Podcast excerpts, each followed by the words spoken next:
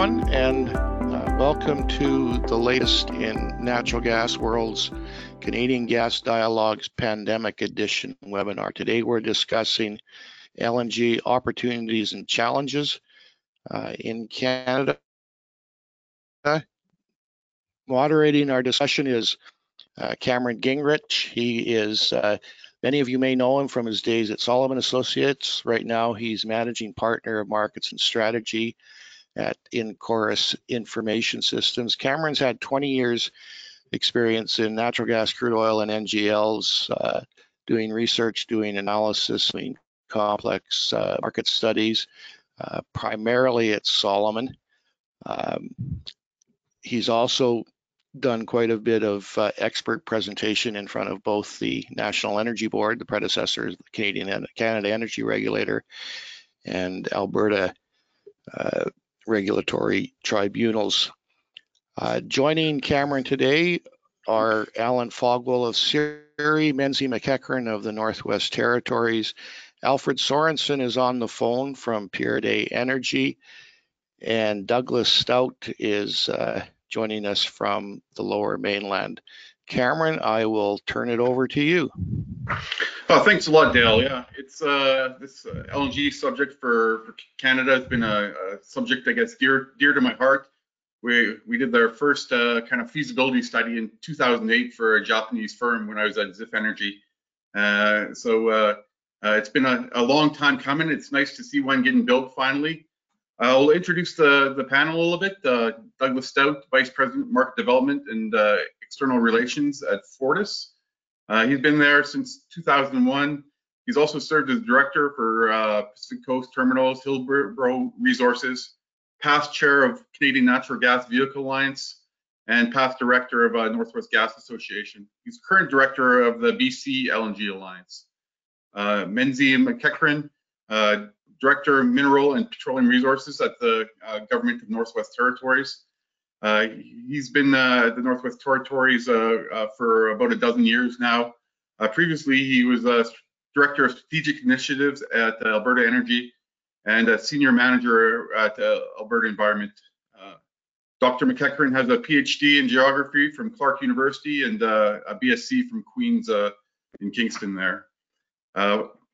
Alan Fogwill, uh, CEO of the Canadian uh, Energy Research Institute. Uh, he's been uh, uh, at the Canadian Research Institute, uh, I think, since 2014. Uh, he has uh, over 30 years of experience in both public and private sector.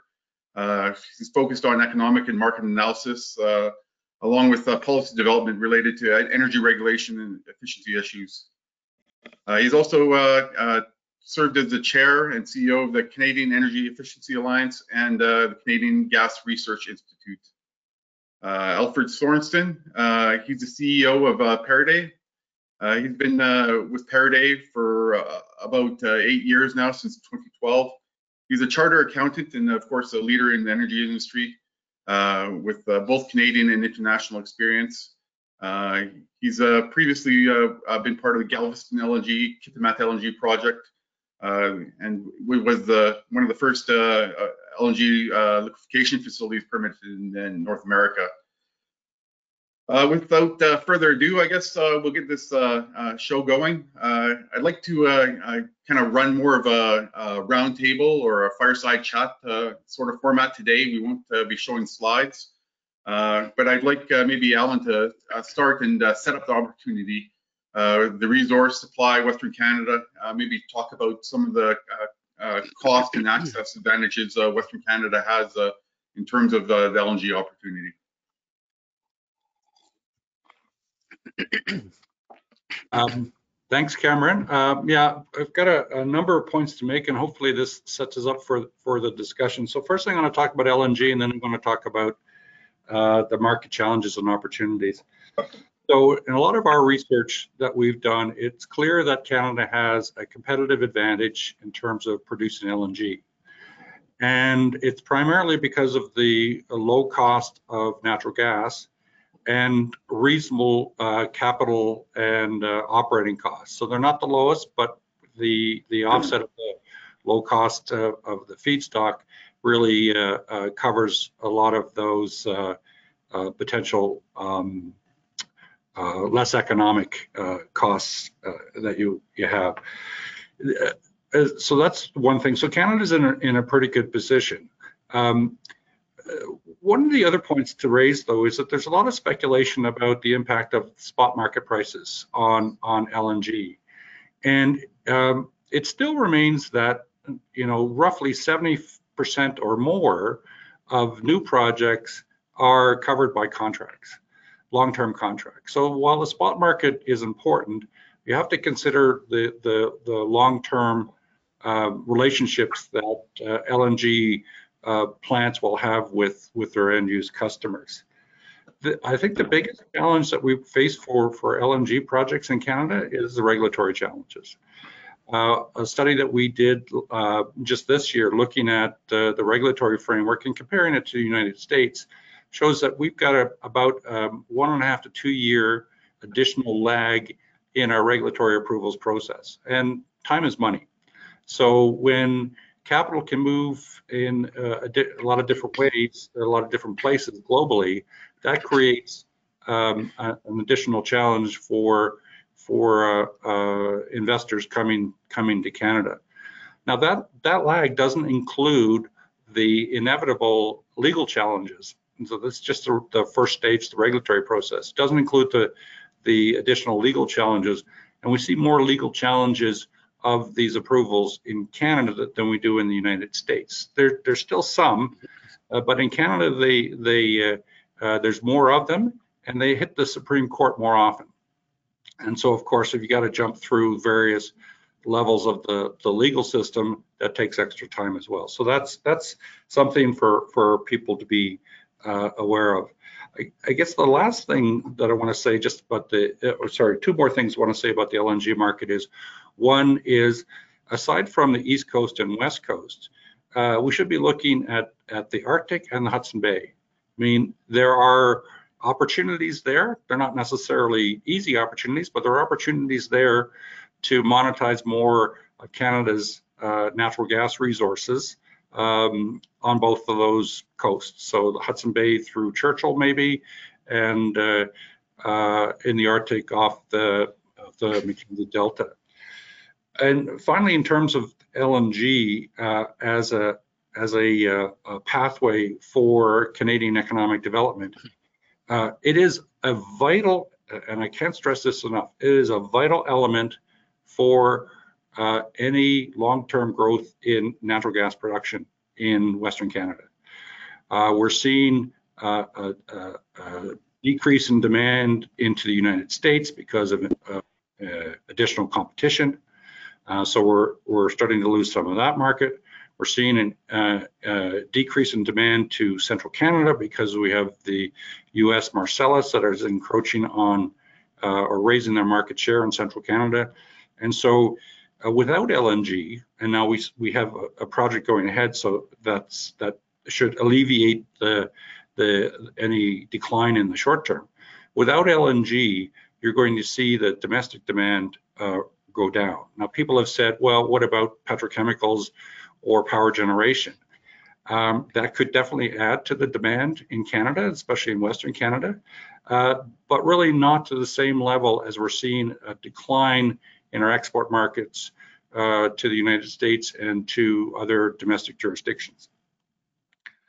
Uh, so just in terms of challenges and opportunities, we're, we're in a situation of excess capacity right now, but I wouldn't worry necessarily about that uh, because if we're looking at any new projects, they're going to come online later as demand is going to continue to grow in Asia in particular. Um, and uh, uh, we have to also worry about uh, pipe gas in the European Union. We're seeing Nord Stream 2 go ahead uh, with uh, gas supply going into Germany. that's going to have an impact on the, the northern EU states. And we're seeing a lot of activity in the southern uh, EU states where actually the, the, challenge is in terms of getting gas to those markets, uh, partially because of the uh, increased development in the Caspian Sea and in the Eastern Mediterranean. So Um, there's there's no pipe gas coming in at this time, but there's lots of projects and there's some under construction. So the EU market is going to be a really tough market for Canadian LNG going forward. Uh, in China, with the pipe gas coming from from Central Asia, it's not quite so clear. I mean, that gas is coming into uh, Western China, and we don't see right now. It's not clear to me that we have a good understanding of the interconnectivity of that gas moving all the way to the coast. So China's a bit of a question mark. India is a much better opportunity in the long term because they're going to be less uh, able to use pipe gas. And if they're moving away from coal and trying to electrify the nation, they're going to need a lot more uh, natural gas. So India is definitely uh, someplace to look. And then I guess the last point I'll make is, while Canada is, is very cost competitive with uh, the US and Australia, um, the Middle East still is a, a, a, a, area to be reckoned with in terms of the competitiveness of producing LNG. So with those comments, I'll, I'll stop. Oh, thanks. Thanks very much, Alan. Uh, those, those, are very good points for sure. Uh, I, I, might uh, pick up on that uh, European opportunity and uh, maybe uh, toss it over to uh, Alfred to maybe uh, give us an update on his uh, Eastern Canada and, and the potential for for gas to use existing infrastructure to meet that European requirement.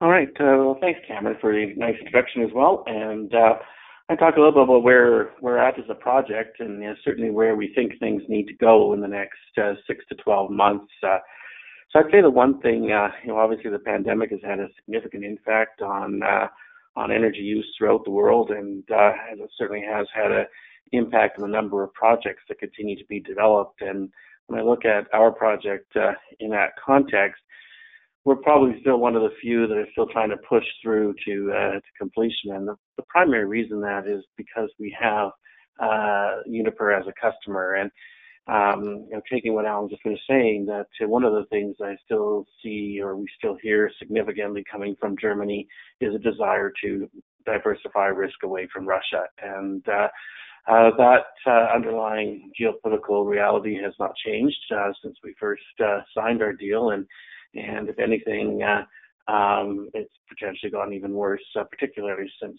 um, uh, what happened to the activist uh, several weeks ago or maybe a couple months ago already. And uh, so we look at our project as one that continues to try and push forward. Uh, we are both construction ready and construction worthy, as the new words that they seem to be using out of Ottawa. Uh, when we look at, um, you know, what today I think is the single biggest risk to the project is really um, uh, equity financing. And as uh, I don't think it's a secret to anyone, uh, equity in the energy sector in North America, whether you're talking about the United States or Canada, is uh, is almost non-existent at the current time. So uh, trying to to move the project forward in that type of environment has been difficult. And it's one of the principal reasons why you know we are speaking a lot with the government of Canada what role they could play in our project. And and as I said, you know the the German side of our project remains very strong and very committed to having us begin deliveries sort of first quarter, second quarter of 2025. But to do that, we have to begin construction in the first quarter of 2021. So uh, that is kind of our goal. And uh, as we talk with government to see what they role they could do in, in making sure the project moves forward, uh, that is um, is probably the key risk we have today. Uh, you know, almost all aspects of the project continue to move in, in the right direction on other fronts. Uh, our supply story continues to get better. We've uh, uh now uh, developed a full uh, um, drilling scheme to take our current 210 million a day that we currently produce up to around 800 million, which will fill the first full train of, of the project. And one of the, the big selling points I think we have with governments right now is the fact that our project uh, affects virtually every province from northeastern British Columbia to Nova Scotia. And uh, there aren't very many national projects out there, if any other, uh, currently that have such a large impact on virtually the entire country. And and uh, whether it's uh, drilling wells in Alberta or it's increasing capacity uh, through the Montreal East Territory corridor to uh, building the LNG terminal in Nova Scotia and its effect on Atlantic Canada, um, our project really is very much a, a transnational one. And uh, when we're talking with um, with government, you know, we're sort of looking at the kind of the three big areas that are most concerned to the to the government, so it doesn't fall today. That uh, uh, you know, centered around climate change, around First Nations reconciliation, getting boots on the ground as we recover from the pandemic. That uh, um, our project really talks to all three of those things, and I think probably the the one place that we're probably the most proud of what we've done is really uh, our benefits agreement with the Mi'kmaq First Nation. And uh, when we talk about uh, difficulties in developing projects in Canada, a lot of those pro- problems arise because not sufficient consultation has been done by the uh, uh, proponent of any project, whether it be on the west coast, east coast, middle of Canada, that um, uh, you can build, I think, a very good relationship, no different than our old project in Kitimat. Uh, we had a very good relationship with the Haisla First Nation, and on the East Coast we have a, an exceptionally good relationship with the Mi'kmaq First Nation. And and I think that that really is the key to developing projects in Canada right now, particularly energy-related projects. That uh, you have to have uh, uh, and take the time to um, introduce your project uh, very early in its its development, so that you maintain this relationship between uh, the levels of government that the First Nations have been demanding, and it's my my experience has been is not really a big ask, but it does make a real big difference in how quickly your project moves through the process. And when I look at our project, as you know, years have gone by, uh, the single really the regulatory process hasn't really been the bigger problem. The larger problem has been maintaining access to capital, and that uh, and that really is uh, right now I'd say the single biggest uh, uh, hurdle to us getting uh, to a second project getting built in Canada is ensuring that the financing you know gets done within the next six to eight months. And and recently we um, we just recently changed uh, builders, and uh, Bechtel is going to become our EPC or has become our EPC uh, contractor. And uh, um, one of the principal reasons we selected them was that they've uh, agreed to work with us to maintain a, a mid-year next year FID, and and I think the fact that they have built the last 25 uh, uh, or so trains across the world, that uh, their confidence in our project just really uh, was shown by them bidding very aggressively to get the work and to try and keep us on the schedule that we maintained earlier this year. So uh, um, I'd say generally speaking, our project is doing well, and and uh, you know depending on how the pandemic continues to affect financial markets uh, uh, in both the near and, and, medium term will really depend on when our, our project gets started. Perfect, Alfred. Uh, I, would maybe just remind the, the attendees that uh, if you have any questions, there's a question box that they can uh, uh, send one in, and we'll certainly look to get that question answered for you today as well. Uh, the the excitement uh, uh, I see on that East Coast is such a credit-worthy buyer you have on the German side of things. So hopefully that will help you bridge the financing gap as you go forward. I'll maybe switch to Doug on and ask about West Coast opportunities and uh, where he sees uh, uh, bright bright lights and green shoots on the West Coast. Oh, I'm having trouble hearing you, Doug. Uh, I'm not too sure if you're on mute or.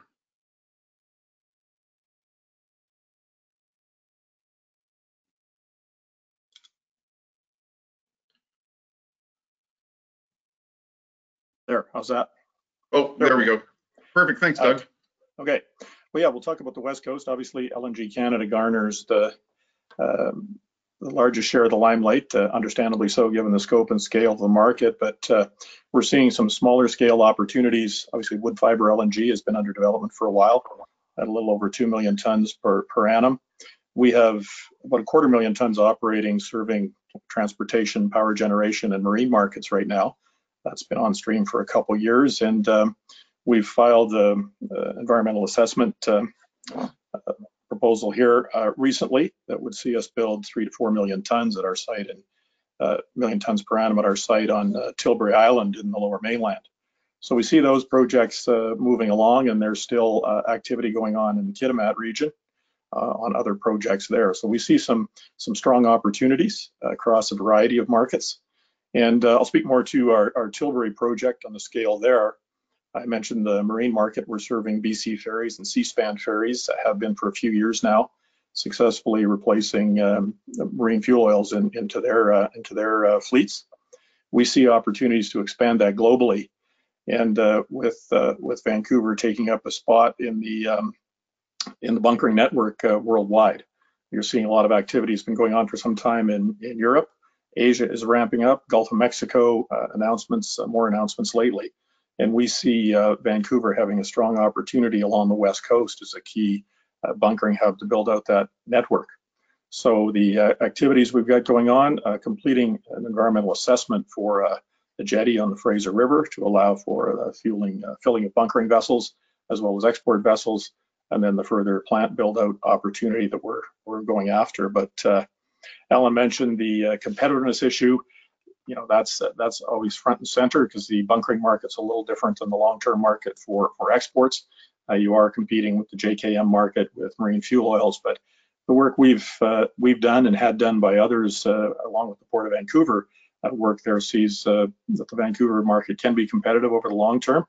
And uh, the other thing we have going for us, you know, with the um, the projects on the Lower Mainland, or smaller scale projects, are electric drive, powered by um, basically BC's green electricity, and an ongoing push in the upstream side of things with both levels of provincial and federal government to decarbonize the, the whole uh, value chain there. So we see today about a 30% um, lower uh, GHG intensity with our LNG uh, compared to the world average. And by 2030, as the rest of these programs evolve in the country here, we see that coming down to a 50% level. So we think that's going to play a role in the future. That hasn't uh, unfolded yet today, but make it more attractive as, as a fuel when you look at the uh, the issues that are trying to be solved globally in the short term, more air quality emissions in the long term uh, greenhouse gas emissions. I think you saw Total recently uh, shipped a, a, cargo of uh, zero emission LNG uh, to China. Uh, they achieved that by buying offsets. we think we have a leg up on those kind of things to to market our marine fuel in the longer run. But we still have to be price competitive in the near term here, and hopefully those world markets as we work uh, you know, Article 6 of the Paris Accord, among other things uh, globally, are going to evolve to give us some more advantage. So we're um, we're positioning ourselves to, to, take advantage of that, and, and we'd like to see you know things like the, the tankers that are going to be uh, applying the trade of TMX uh, to Asia, being fueled with uh, LNG out of uh, out of Canada. We think that makes a great a great proposition, both from a value perspective and a and a GHG story, global uh, global perspective on things there. So those are some of the things we're we're tackling on the on the scale from um, from the Lower Mainland West Coast. Hmm. Thank you, Doug. Uh, yeah, it's uh, very exciting to see a seasonal uh, existing liquefier uh, look to uh, operate kind of year round and, and, sell into this kind of low carbon bunkering and marine sector for sure. I might uh, switch over to uh, the north now uh, and look toward uh, uh, the government in Northwest Territories representative, Dr. McEachern. you could highlight what we got going on up there these days. Certainly, Cameron, I'd be happy to. And thank you, Doug, for, for covering the West Coast and Alfred on on the uh, promising report on on the East Coast despite uh, financing challenges. So in the north, uh, you know, here in NWT, about uh, about a year and a half, two years ago, we were approached by uh, a certain company expressing interest in our Mackenzie Delta natural gas resources. These are proven reserves in the onshore Mackenzie Delta where it meets the Beaufort Sea. And um, I say proven because the, the gas was um, previously um, planned to feed the Mackenzie proposed Mackenzie Valley pipeline, uh, which actually went through a, a, a, large amount of planning and regulatory uh, process and received regulatory approval um, early in the 2000s, um, but then uh, just uh, received that approval when uh, the um, shale uh, gas boom really hit the states and North American gas prices tanked. So since then, that project um, has been on the shelf, but but the gas uh, is still there, of course, in the Mackenzie Delta. And so uh, clearly there are people uh, thinking about, well, what could be done with this gas? How could it find its way to uh, markets that are, you know, uh, higher price markets than what we've seen in North America over the last decade or so? And uh, so we we sharpened our pencils after realizing that there's industry interest in this gas. Um, and the the concept here um, is basically to produce this gas in the Mackenzie Delta and then uh, take it uh, in a say a shallow subsea pipeline to about 20 or 30 kilometers off of the coast um, to where you get to tanker loading depth waters. And uh, at that point, the gas would be liquefied and then loaded onto ice-breaking LNG tankers where it could make its way to Asian Pacific target markets such as uh, Shanghai or Tokyo, Seoul, etc. And um, this uh, this this uh, you know liquefaction and loading facility, uh, the the technology already exists uh, in terms of these things getting built at uh, shipyards, uh, you know, in, in various locations. Um, so it can basically be floated to site to to to the ideal location for for loading. And uh, at that point, it can be you know it could be a gravity-based structure structure, and then just uh, kind of sit on the bottom there. And uh, we we definitely uh, we we've done a fair bit of work on this, and we've also spoken about it in various venues as well, and to to various companies. So there's a, a large degree of interest here. And I think the interest comes from the fact that not only are the gases there, but uh, you know our major challenge in Canada lately has been building pipelines. And there's no need to build a long distance pipeline here that goes through multiple jurisdictions, multiple indigenous uh, traditional areas of, of use or interest. Uh, it literally is the gas is right there in the delta, right on the coast. It's one jurisdiction. Uh, uh, it is in the Inuvialuit settlement region, so you're only really needing to um, uh, work with the Inuvialuit and the Inuvialuit Regional Corporation in terms of a, uh, a benefit agreement. Um, it's one jurisdiction from a regulatory process perspective. It's all NWT, and of course there are some federal jurisdiction elements as well. Um, so, so you know, the economics are. We think that the economics are going to be good on this, with not needing the pipeline, with being right there at Tidewater, with these ice-breaking LNG tankers already in operation, serving Yamal LNG um, on uh, the north coast of Russia there. And these these uh, Arc 7 tankers are, are proving to be uh, very high-performing uh, ships. And uh, I think there's like 160 or 180 uh, of these icebreaker tanker runs from Yamal area just over the last year uh, in the northern sea route to to Asian markets as well as around the other side to European markets.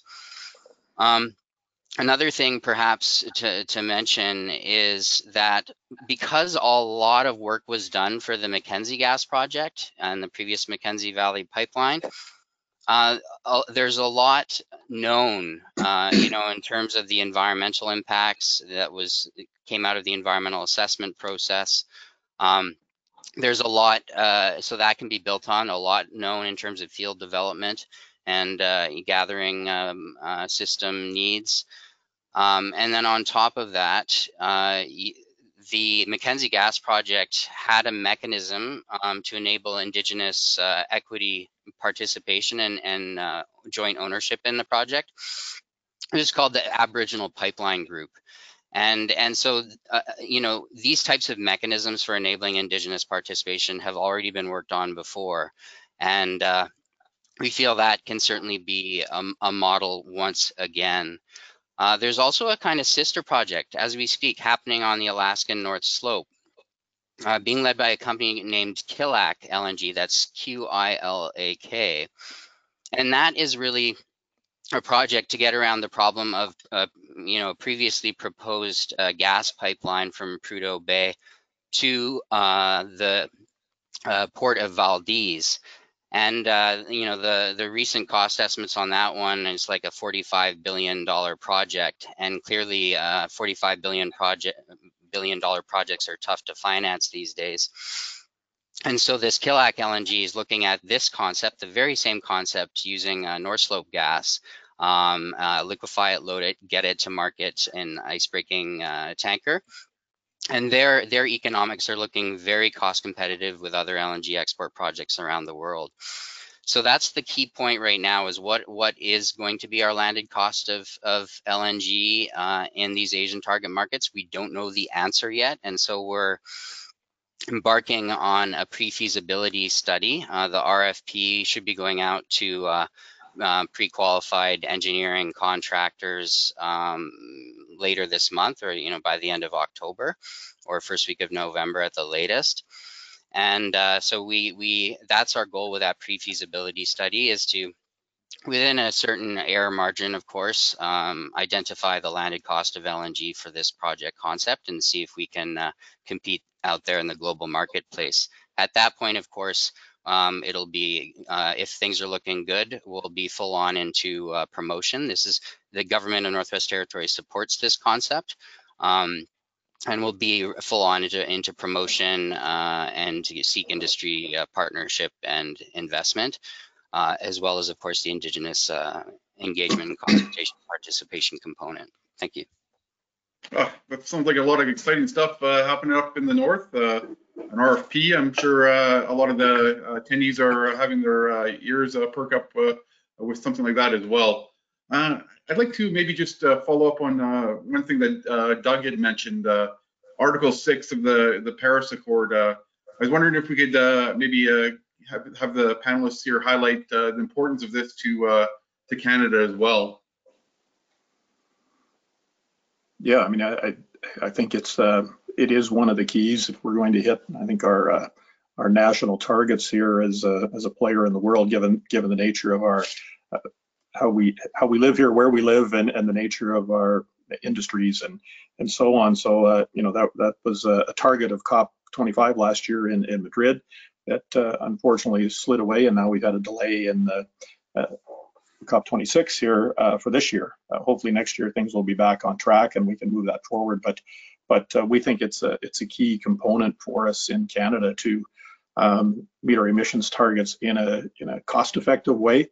Uh, for for Canadians. Um, otherwise, we have some, you know, we we have some things we can do uh, internally. But if we're going to keep our uh, economy going strongly and growing, I think it is a, you know, a key, a key component of this of how that comes together. It, it won't be a simple task, but one that we, uh, our politicians need to, uh, with our, all of our help, put their shoulders to the wheel on. I think uh, definitely if we're going to keep uh, keep Canada moving forward economically.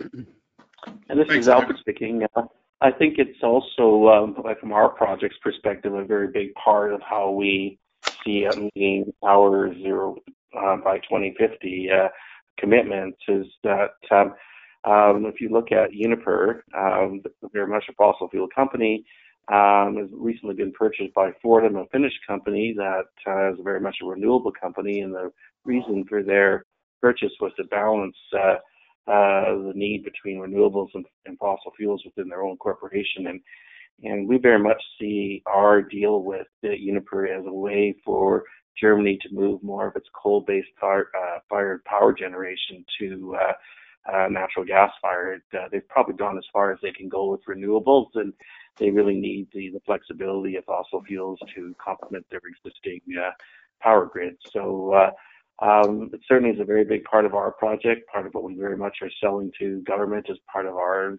overall commitment to to climate change and how um, affects trade. You know, it'll be interesting to see what comes out of um, the election in the United States on the 3rd of November. That will have a significant impact, I think, on how the international agreements, particularly that clause, if, uh, if the Biden administration becomes a reality, then uh, you'll probably see a more engaged United States, which will then, uh, I think, move that whole process forward much quicker than if uh, under a Trump administration. I think that that is a very big part of uh, how Canada can remain competitive on the LNG side. And uh, um, it's really going to be incumbent on, the Canadian government to really push our our uh, our view of uh, of how we contribute internationally, not just nationally. Most certainly, yeah. Uh, just, uh, I guess to further define, I guess Article Six is is using foreign carbon offsets and using gas for coal and bringing those uh, some of those offsets back to Canada. So uh, that, that's still under discussion, I believe, uh, under the Paris Accord. Uh, they're hoping for some uh, uh, further clarification, and as Alfred said, if we have a, a, change in government with a more supportive carbon policy, perhaps that'll help push push this through the the powers that be internationally. Uh, maybe uh, uh, switching uh, over to uh, talk about uh, further uh, Canadian advantages. We- we've seen a lot of innovation in Canada, and, just maybe a subject on where Canada can excel and potentially disrupt the LNG value chain. I, I may maybe uh, ask the panelists to talk about uh, some of these shipping advantages going from the east, west, or north uh, to uh, Asia and uh, and European markets. Uh, Um, I, wouldn't mind, Cameron, if I could uh, start us off on the shipping advantage side. Um, you know, if you look, if you if you look at the distances from uh, from different export uh, points to Asian uh, target markets, uh, you know, our our the concept I just introduced, Mackenzie Delta LNG, is actually closer to those Asian target markets than Vancouver. Sorry to say that, Doug, but it's true. Just a little bit closer, uh, um, and and far closer to than uh, Yamal LNG is, and much much much closer than uh, Gulf uh, of Mexico um, export locations that have to traverse the uh, Panama Canal.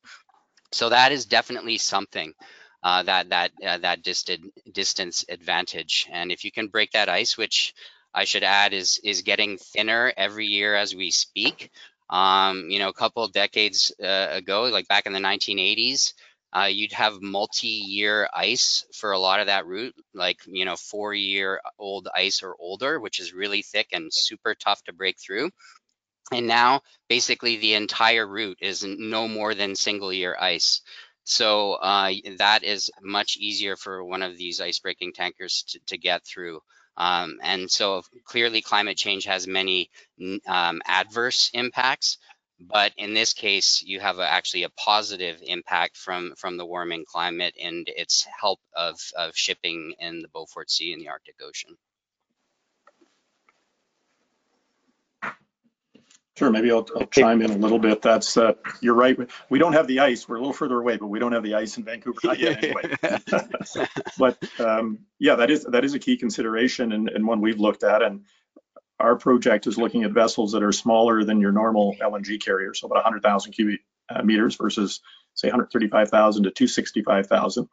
Uh, but we think uh, from the work we've done, we can still be cost competitive. I think you're seeing an evolution too when you look at the, uh, the markets around the world of you know, point-to-point LNG shipments into from large scale to large scale facilities.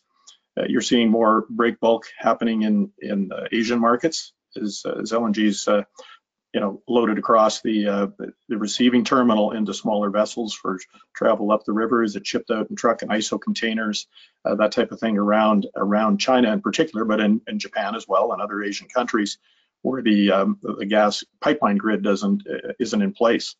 And so we've been shipping well, we shipped the first uh, LNG exports to China out of Canada, small ISO container shipments, but nonetheless, those are moving um, on ships, obviously out of the, the ports in Vancouver uh, directly into China for distribution and is cost competitive with uh, shipping and break bulk opportunities in China. And we've seen uh, some uptake there. Obviously, that $2 spot market uh, affects a lot of a lot of uh, economics of things that slow down, but we know that those aren't sustainable in the long run.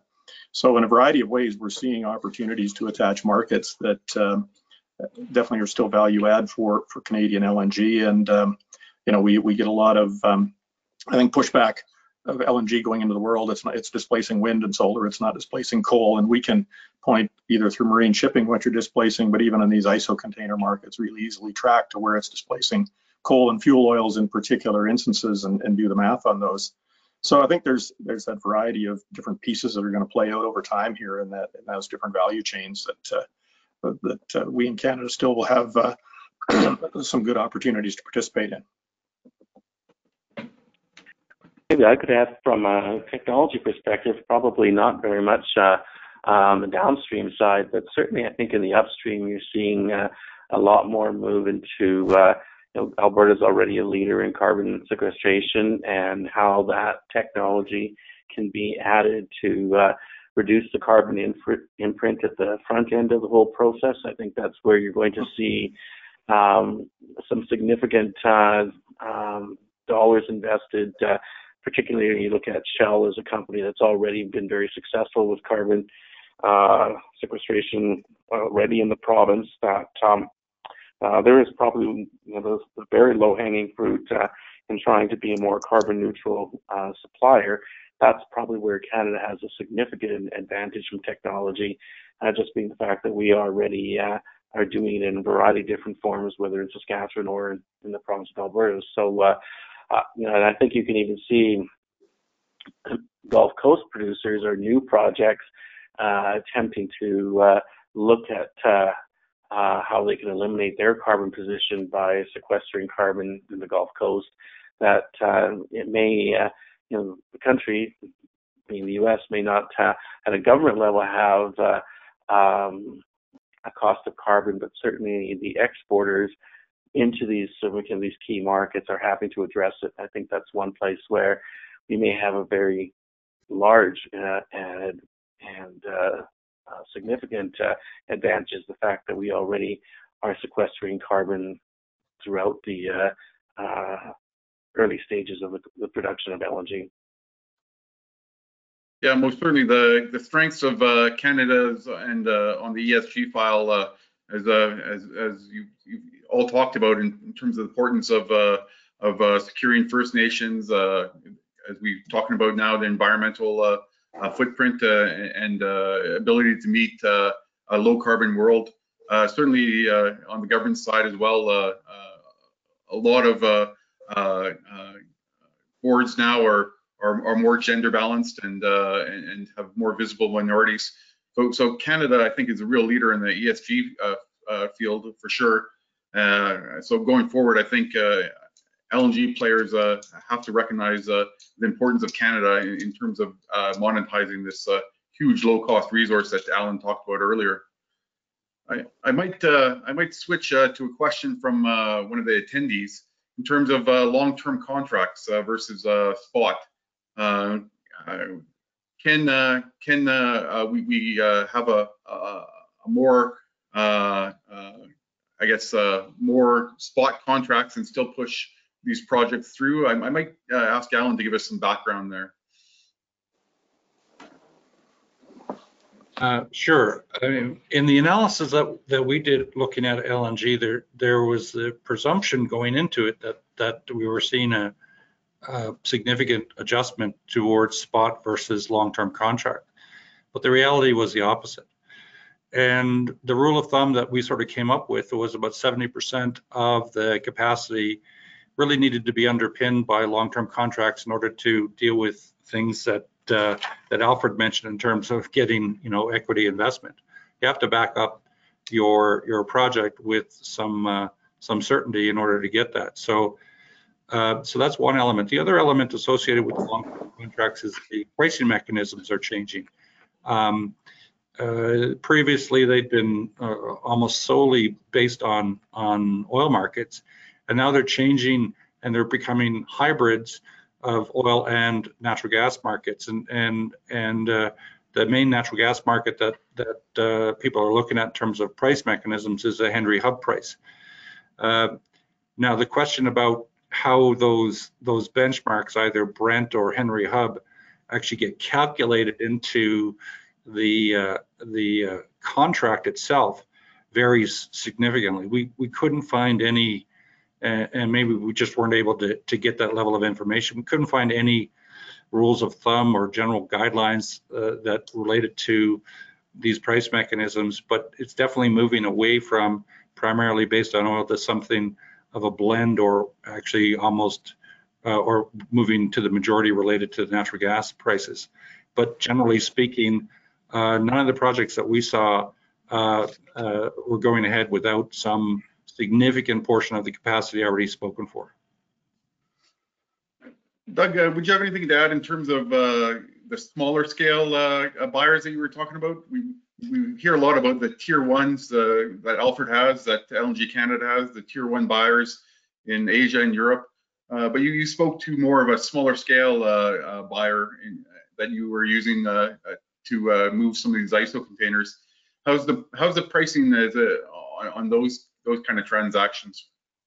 Yeah, well, we we've um, it's a good question. We we've offered uh, it's it's really a tolling opportunity, and the buyer secures their gas, or we'll help them do that, and then that's it's really them doing the math on, on, on what that competitive position is. Their you know longest term contract we have right now is probably a two year two year agreement.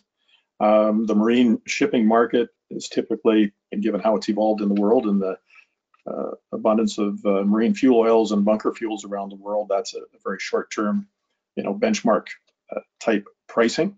And, um, you know, we, we need to evolve that a bit in the LNG markets, but kind of commitments we're seeing people willing to make on the bunkering side, marine shipping side is, is more a five to 10 year commitment on volumes. So it's getting your head around that. and a lot of that then is going to be what is the scalability of your project? You know, how much capital you're putting on the ground. So when you look at some of those opportunities, they're going to be that's where the smaller scale facilities come in, or, or a facility that you can add smaller trains to. And I think you've seen some of that in the U.S. Gulf Coast as well. So that's matching up um, your ability to to meet the market, your ability to scale capital against the type of arrangement you have, say versus Alfred's project, where you're doing large scale or LNG Canada, you're making a multi-billion tens of billions of dollars investments, and and you definitely need some long-term offtakes if you're going to attract that uh, that kind of capital. But we can do um, a different type of project. Again, you have got to fit your project, I think, to meet the type of market that you're looking at that's evolving. Uh, Menzie or Alfred, did you uh, want to talk any more on uh, pricing or? I could probably add something um, when it comes to uh, pricing. Pricing is going. Uh, you know, for since we started our project, um, I think the two macroeconomic uh, uh, issues we've looked out there is is one of price convergence between Asia and Europe, such that we look just as we talk about Brent as the global price for oil, there's going to be some kind of a global price for uh, for a natural gas, so that you don't see uh, these wide variations that we used to see as the market began to deregulate in the early uh, 2000s where you might have had $8 gas or $10 gas in Asia and $4 gas in Europe. So that whole convergence, I think, is having a huge impact on uh, on uh, long-term um, contracting.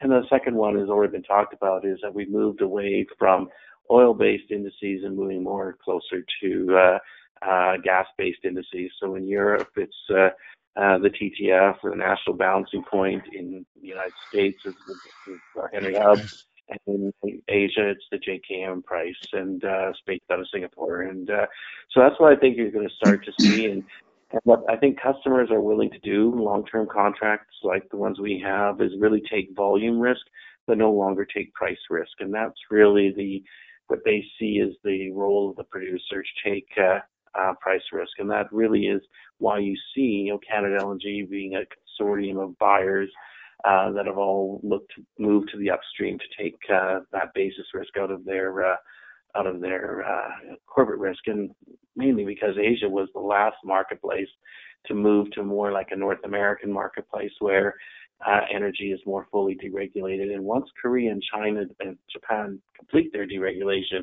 you're going to have kind of a world market that looks very similar, whether you're talking about uh, uh, uh, Tokyo, London, or New York. Everyone's buying their gas on a more spot to competitive pricing type marketplace. So, you know, our contract was originally designed for the future, not designed for the past, and uh, uh, and but it's taking time for people to understand what the marketplace looked like in the past does not look like today, and certainly not ever going to go back to a much more uh, uh, stringent uh, marketplace where it was very much a uh, you know such things as destination clauses uh, which were restricting buyers from reselling gas they didn't need. Uh, those types of clauses have completely gone from new contracts and basically more of a uh, you know, more of a take or pay type scenario where a customer uh, agrees to take all the volume but at a market competitive price. So, uh, uh, so I think those are the two big macroeconomic ideas continue to to uh, be a big part of how the LNG market is uh, is developing over time, and uh, and it's kind of one of the reasons why, if you look at some of the Gulf Coast projects right now, that they've had difficulty uh, moving forward because this anomaly that existed, where you could kind of do a toll for a certain volume that uh, existed because there was a lot of excess capacity in the Gulf when all these LNG projects came on on board. You know that world's probably heading already come to the end. I doubt there'll be another tolling type uh, contract out of the Gulf of Mexico because customers have already seen how inflexible they are, and that's kind of why since the pandemic you uh, have seen all these projects in the Gulf Coast turn down to zero uh, because they aren't very flexible in their pricing structures. So you're probably going to see uh, another, if there is a new wave of, of construction in the Gulf Coast or anywhere for that matter, um, more market-based pricing in the contracts rather than what we've seen in the past. And, and that will definitely affect the way uh, financiers look at the risk in which they're willing to participate. And you look at our project as a reason for that. One of the reasons why the government of Germany was willing to to look at a loan guarantee for the project was the fact that they recognized that the market was moving to a more um, uh, commodity-based price versus uh, you know sort of a fixed price type scenario. Scenario. So I think those are are two things that have a big impact on whether where the next project is built, whether it be ourselves or anybody else, is really how that project relates to a, a changing marketplace. Can I ask a question? Sure, go ahead. Uh, shoot, Ellen. I was fascinated by uh, your response, Alfred, and I was just wondering if you could uh, sort of separate out the idea of uh, a toll for the liquefaction and transportation service from the price mechanisms for the gas itself. Do you do you see those as two separate things or a combined um, combined price? Well, I would say the customers are going to view it, you know, whatever happens behind the LNG terminal, I don't want to know anything about that or care about any of it. So uh, uh, I do think that's really the change. Is like, uh, you know, whether I'm buying my gas from Mozambique or I'm buying it from uh, Yamal or I'm buying it from Indonesia, I don't care about any of that stuff anymore. I just care what the price is, and that that price has to be you know, transportation adjusted for uh, um, my marketplace. And okay. so that, that's kind of what I mean by I think the whole tolling idea that underpinned Gulf Coast projects. I think that we've seen the end of that already, and uh, and you can sort of see that's why some of the newer projects are not advanced because customers aren't interested in that pricing mechanism any further. Thank you. So uh, we're running up against our uh, our time here, so I, I might just uh, kind of ask uh, one more question of the panel uh, in terms of uh, political challenges. I guess we have a, a, representative from the government of Northwest Territory, but more of a general what can the, the federal or the Uh, provincial governments around the country do to incubate this this huge uh, opportunity uh, in terms of billions of dollars of infrastructure spend uh, and uh, and long-term economic benefits uh, both upstream and and across the country. Is, is, there any way that the panel can see provincial and federal governments incubating this industry on a go forward? I, I can uh, start us off here, Cameron, and then pass the Perfect. baton. Uh, so, so I think it's I, I think it all starts um, with language and with a narrative. And I think that governments, including the federal government, needs to include natural gas in their narrative of something that we should be doing as a nation that that that they support um, that natural gas is part of the transition to um, you know, clean energy technologies and, and lowering GHG emissions around the world, rather than you know, lumping uh, natural gas into, you know, the whole dirty hydrocarbon narrative and saying we're going full on renewables and maybe some nuclear and any hydrocarbon is, you know, not even part of the conversation. Governments need to include natural gas in that conversation. They need to say that this is a good thing and it's it's helping get countries off of the dirty coal. Um, and there's a place you know you can't have 100% renewable energy uh, in your grid realistically at this point in time.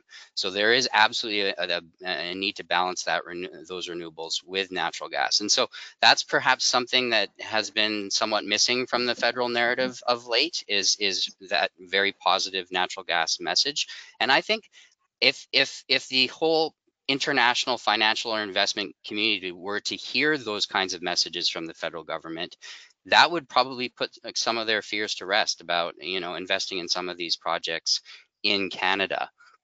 A second point, perhaps, is is for the federal government to um, uh, consider mechanisms that enable some form of government support. And I'm not talking about government handouts, um, but some uh, kind of uh, way to uh, to accelerate projects through their through um, different investment uh, funds or mechanisms um, that would that would provide a huge return on investment for any government uh, involvement.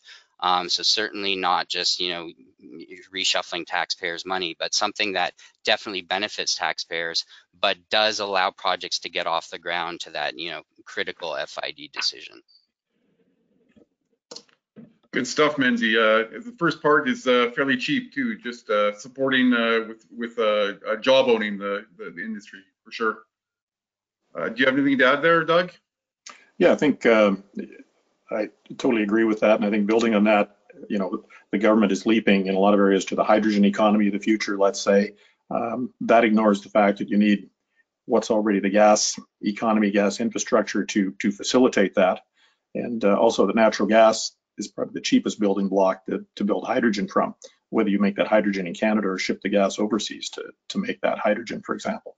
So I think there's there's lots of things to knit together for the longer term because that's where people tend to push back. Yeah, this is a short-term transition. It's not part of the future when it, it truly is. I think the other area, you know, I'll, I'll speak to BC. Uh, we just had uh, UNDRIP legislation passed uh, around about this time last year, just after last year, and and set uh, high expectations with Indigenous communities, uh, rightfully so, of, of, how things are going to evolve here.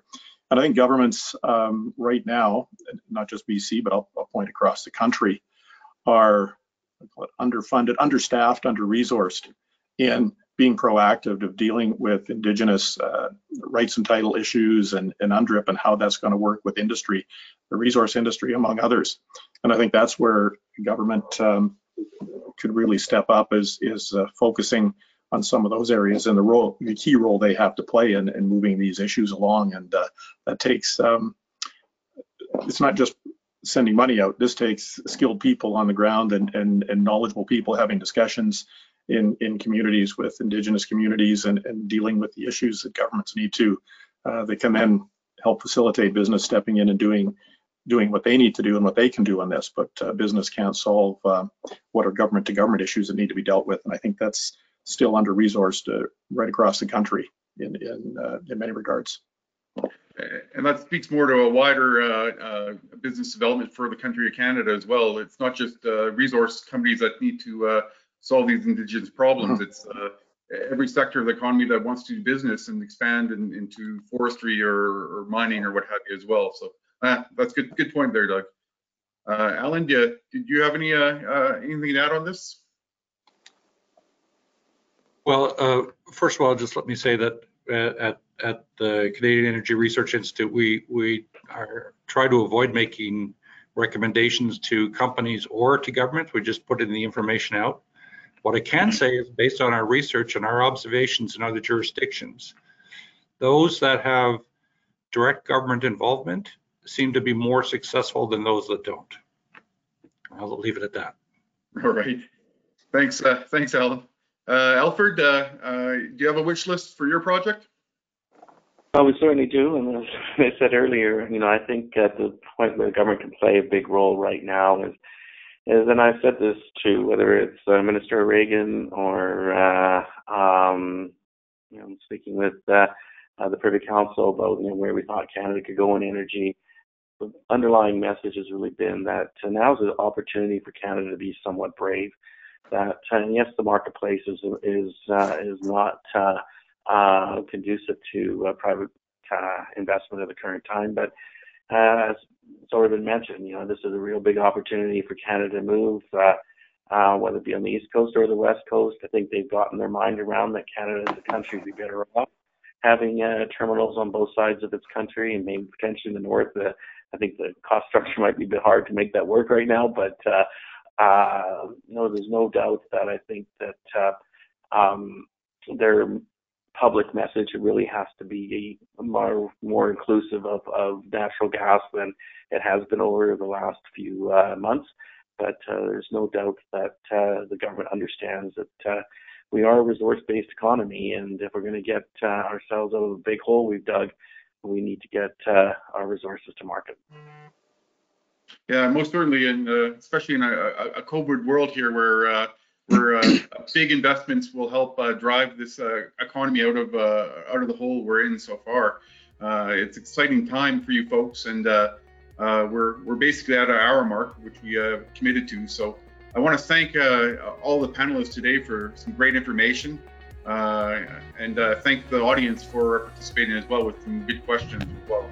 Uh, with that, I think uh, I'll pass this back to Dale, uh, and uh, you can tell us uh, about the next next sessions of Canadian Gas Dialogues. Thanks, Cameron, and thanks everyone for your participation. Alan, Menzie, Doug, and Alfred. Thank you all for joining us this morning to look at LNG opportunities. And a reminder that our next in next panel in the in our Canadian Gas Dialogue series will be on Monday, October 26th, and we'll look at uh, everybody's whipping boy lately, the federal regulatory framework and how that is shaping uh, really the future of uh, Canada's energy developments going forward. Again, thanks very much, and we will see you next time. Thank you. Thank you. Thank you.